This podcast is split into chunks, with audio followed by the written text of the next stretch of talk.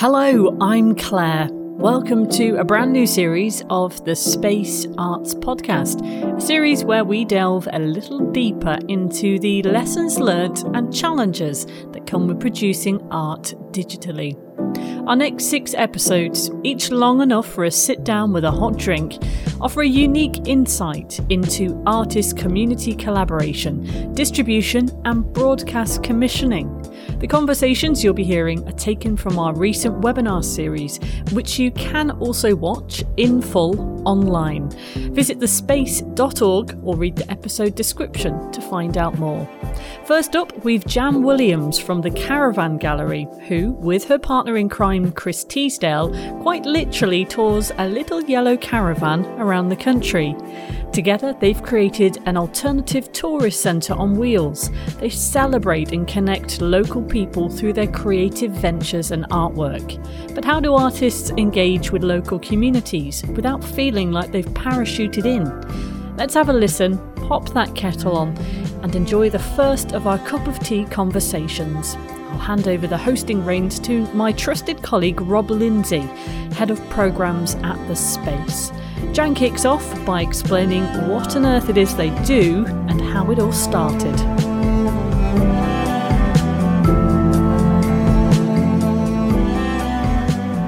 The caravan started out in the year 2000. It was we have a studio in uh, Art Space Portsmouth, and uh, there was a call out for a socially engaged project to go into the community. One, it was for the bank holiday weekend in the Millennium August bank holiday.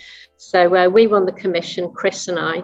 We went in search of um, a mobile exhibition space that would be good to take our artwork to where people are down the seafront. I was making a lot of work at the time in collage, photography, drawing, whatever, about um, leisure, landscape, and lifestyle, about everyday life. So it seemed like a perfect, literally, a vehicle to display that work in. So uh, we we made an exhibition in this caravan we ended up with that came from Hayling Island. We gutted it out. We kept the original floral brown upholstery um, but the rest of it became like a white cube. And it was really important to us to make it look kind of, it was kind of quite cute and accessible on the outside. But once you got in, you could really, you could understand that, you know, we're kind of proper committed artists. Um, there's a lot of humor in our work because we find that's a really good way to kind of cut through and deal with some really quite, you know, a lot deeper things.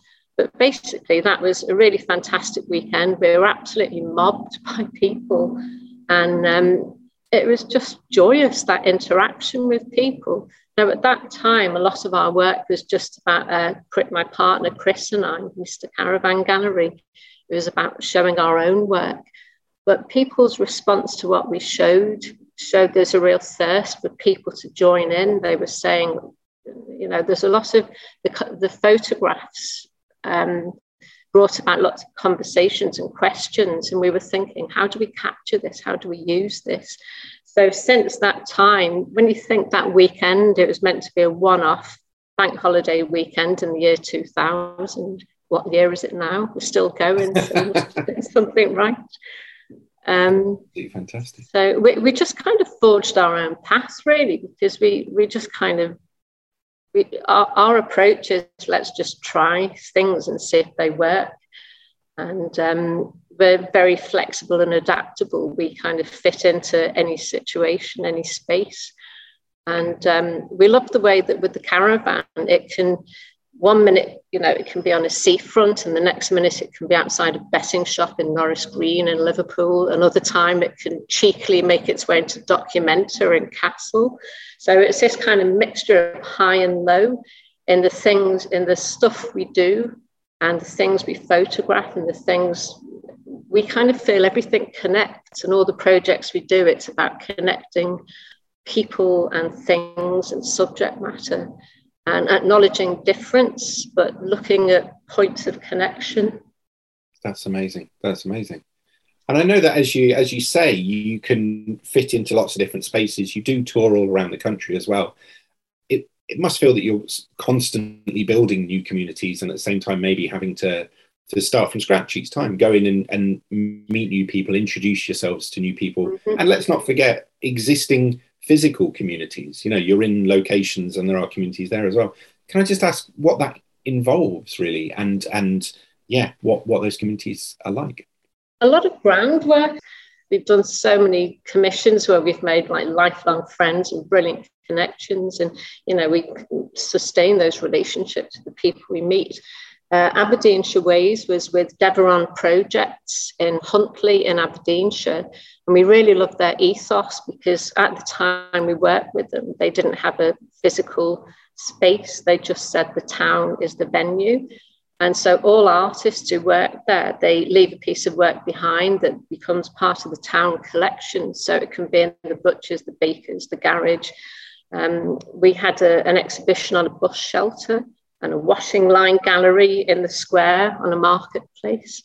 Um, so with a project like that, I mean, that was such, it had such a strong sense of identity. Some of the older people spoke Doric, which is a language we didn't even know existed. Um, I think we're, we're in a really privileged position with the Caravan Gallery because we're, even though we're commissioned by people, we're free agents, we're not the council. We, we are asked to work for and with organizations, but we're artists and we're kind of conduits. And we have found a way of bringing people together who would never normally have any kind of social interaction because their paths, their lives are just so very different. And I think the, the gimmick actually of having a yellow caravan, you know, people just can't resist going, what is it? What's in there? I'm very interested if there's ever any uh, and, and this touches on what we talked about the other day. If there's ever any cynicism for the public, how do you actually explain your work to them? And I suppose to chat a little bit about the language that you use to dis- to to describe it to people as well. I think the most cynicism we hear is about a lot of the places we work in tend to be places that economically not very well off. So there's a lot of cynicism from people about stuff like regeneration and them and they and the council. Um, but they, and we do these surveys, they're not like boring surveys, they're just quite off the wall some of the time, but it's genuinely asking people what they think. And they can come in and have a moan. Some, some people just come in to complain about parking or dog muck or whatever. Um, the council usually. I think we try to show quite a balanced view of places. Some people in, will look at our photos and go, oh, why have you photographed that? You know, there's a thatched cottage down the road. And we say we're just kind of, when we go to a place, we'll scour every square inch, we'll walk around, drive around, photograph, and just kind of get a feel for what we observe. And that's a starting point for conversations. So um, the subject matter that comes up, people might be quite cynical about, you know, oh, yeah, that you know what that's for, and uh, oh, that's never going to work. But I think we are just utterly and completely honest and open with people. It's difficult if you get someone in maybe who has really racist views, and we have to be really careful not to shove our views down other people's necks because I think it's our role to listen, but we wouldn't, you know, we would challenge toxic views, of course we would, or we find maybe the best thing is to gently say, "Oh, do you think so?" Or we wouldn't wouldn't agree. Um, I think people see when when we talk to them in really plain language, no jargon, just saying, "Well, you know, we photographed that because we wondered what it was. Can you tell us?" It's a portal. It's a way into a conversation, and I think it's up to people to make their own judgments about things. But we're just trying to bring about, trying to make people look and see and respond. Yeah, yeah. I really love the idea that you've got this, you've got this fantastic bright yellow caravan that can just rock up in someone's town or village or, you know, wherever it is. And, and it was that simple. There's bollards. Yeah, okay. health and safety. but you've got something there that is that is I, I would say quite an iconic physical item that can appear in yeah yeah but at the same time and and that is very much you guys but at the same time the art that's at the center of all of this is there is ownership to the communities that you're moving into you know and particularly those conversations that take place afterwards as well I know that I'll, I'll share this with the group a little behind the scenes secret. When you and I were setting up a call, even to have a, a sort of chat through about your work as some preparation ahead of this webinar, and you did have to say we are open. So at any moment, people could turn up. People might come in, you know, and you're there to have them. Dogs. There's always dogs coming in. and and just for that that kind of that openness and that presence, I think, and I think it's something that I think is is very important with communities. You've talked about footfall being a huge driving force as well. I wonder if I could ask you to talk a little bit more about that. Really. Yeah, it's because so the caravan is just it's become increasingly our calling card. At one time, it was you know the main focus of what we did was in the caravan, and so for example, when we one of our favourite jobs ever in the Black Country for Black uh, Blast Festival with Multistory, mm-hmm. so that was a major major project which resulted in a six-week exhibition in a former Poundland in West Bromwich so we took over the whole place, and there were a couple of other amazing photographers that had a smaller part of the building. But basically, we, we think of our kind of co created exhibitions as evolving explorations of place with the people of the place. And so we, we have a basic framework, we have a kind of formula that we adapt to where we are. And it's just great because you just don't know what's going to happen next and who's going to walk in through that door. So we kind of think of them like alternative tourist information centres, but made by the people. So we would start off with some of our photos just to get the ball rolling. So, you know, when people go in, they can look and talk. Uh, we, we make these great big maps. That's one of our favourite things, a big hand drawn map that we ask people to annotate with um, oh, ghost sightings often appear on them. It could be where people found a tenor, really obscure things about mystical rain. And and then you know some people put really sensible kind of serious studious facts and information on there. And other people just want to make their mark to show that they exist really. And where they fell in the canal in the cuts was a big thing in the black country what was so absolutely brilliant was the conversations people had in front of this map because it was a really massive one. And there'd be people writing something on, and then the person next to them would say, Did you used to go? You went to school there too? And then they'd have a conversation and find out they were cousins or something. Yes.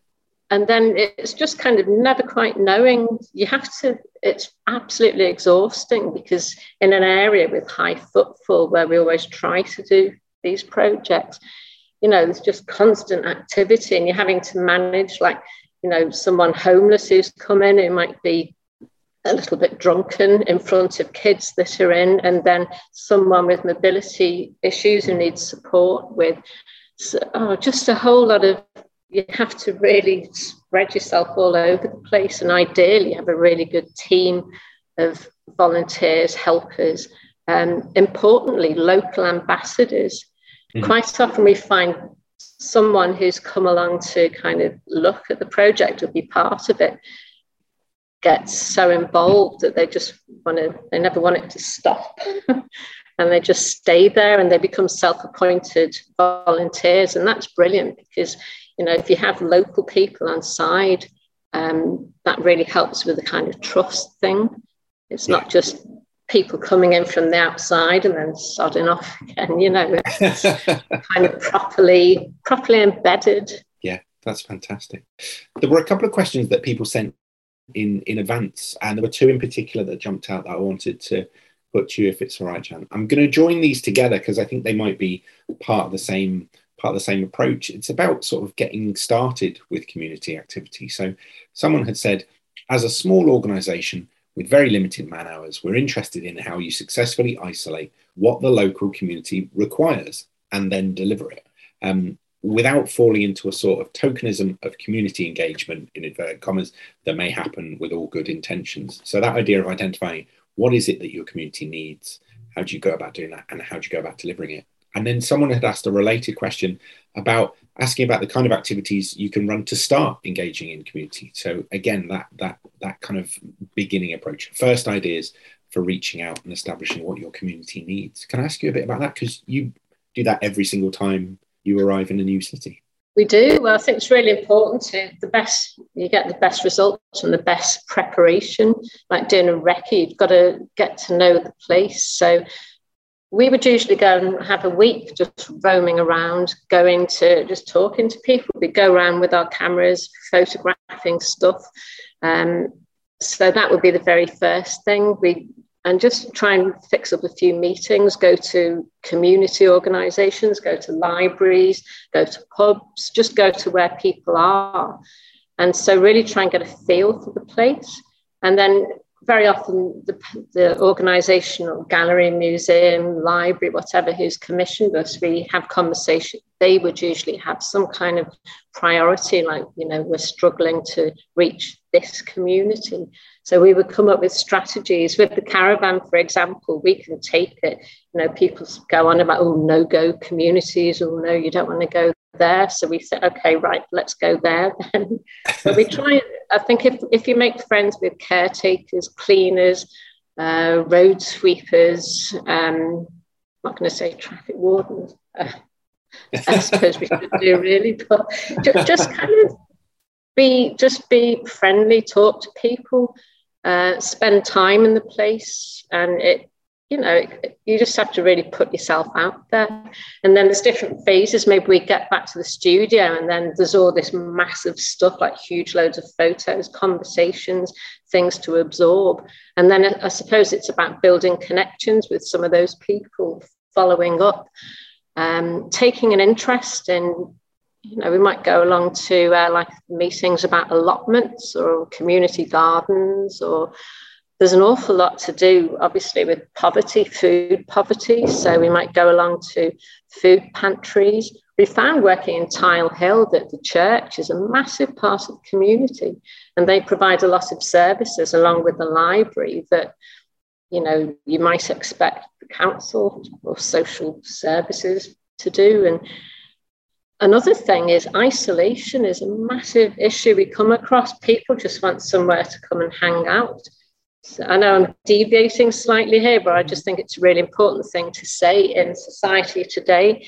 We come across so many people struggling with their mental health. And I think just creating a place, a, place, an environment where people can just come and be and be listened to and to share to be heard, really, because a lot of people just feel overlooked and no one cares about what they think. So if we can celebrate things that they do, we, we, we always have a creative area, like with, you know, paper collage stuff. Uh, we do creative walks. We just arrange programs of stuff depending on where we are. So people can just join in. And very often they go, oh, no, you wouldn't, you know, I can't do anything. And we say, well, just come and have a cup of tea, just come and hang out. And then before they know it, they're doing something. And um, yeah, that's a really important aspect of it. Just kind of, we can go in and identify very often what's missing in a community by what people tell us. We know what they want that isn't there. So quite often we can present that back to whoever we're working with to say, you know, people really want somewhere like this permanently. Yes, yes. And that must be incredibly creatively nourishing as well. I'm sure going out and having those conversations, it must be generating more ideas or more, oh, you know, more inspiration than you could ever possibly deliver on. So it must. That's another important point I wanted to say as well. You know, the idea of not this parachuting in business. We're very, very careful that we I mean, it's inevitable that, you know, if you go in from outside, you will have different things to add. But it's just kind of, it's really important, it's crucial to see what's already there because we see in lots of places, organizations in a place don't connect with each other. They're all being busy doing things, them over there, them over there, they don't talk to each other. Um, so we like to find out the good things or what's already happening and highlight it, just kind of, you know, give it some kind of platform. So if there's someone been beavering away in their shed making something, but no one's seen it, if there's an art project that happened a couple of years ago and it didn't really get much coverage, um, if there's people need, you know, quite often we introduce people to each other that we've met in our projects, saying, "Oh, you ought to get together with them. They they know how to do that." So it's just it's about connecting in a massive way.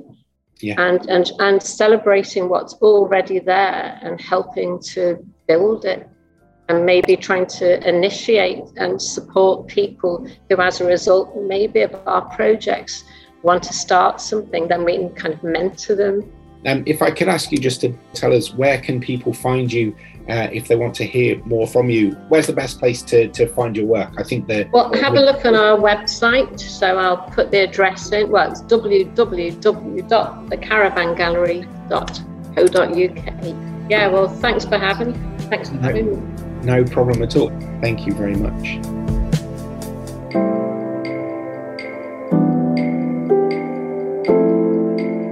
A joy to hear Jan talk so passionately about her work. And I've worked with Jan as part of our Digital Spaces Presents Commission with Coventry Libraries. I saw their great work in the community firsthand. Have a listen to a podcast series called Digital Spaces Presents, where there's an episode all about their Tile Hill Pride of Place project. And hey, our thanks to you for listening to this podcast. Hope you've enjoyed this pause in your day.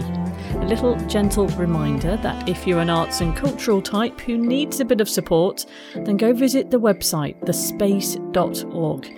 There's webinars, resources, toolkits, and potentially commissioning opportunities ready to go at the tap of your fingers. And when you're ready for your next cup of tea, there's plenty more episodes in this series for you to hit play whenever you need them. Bye for now.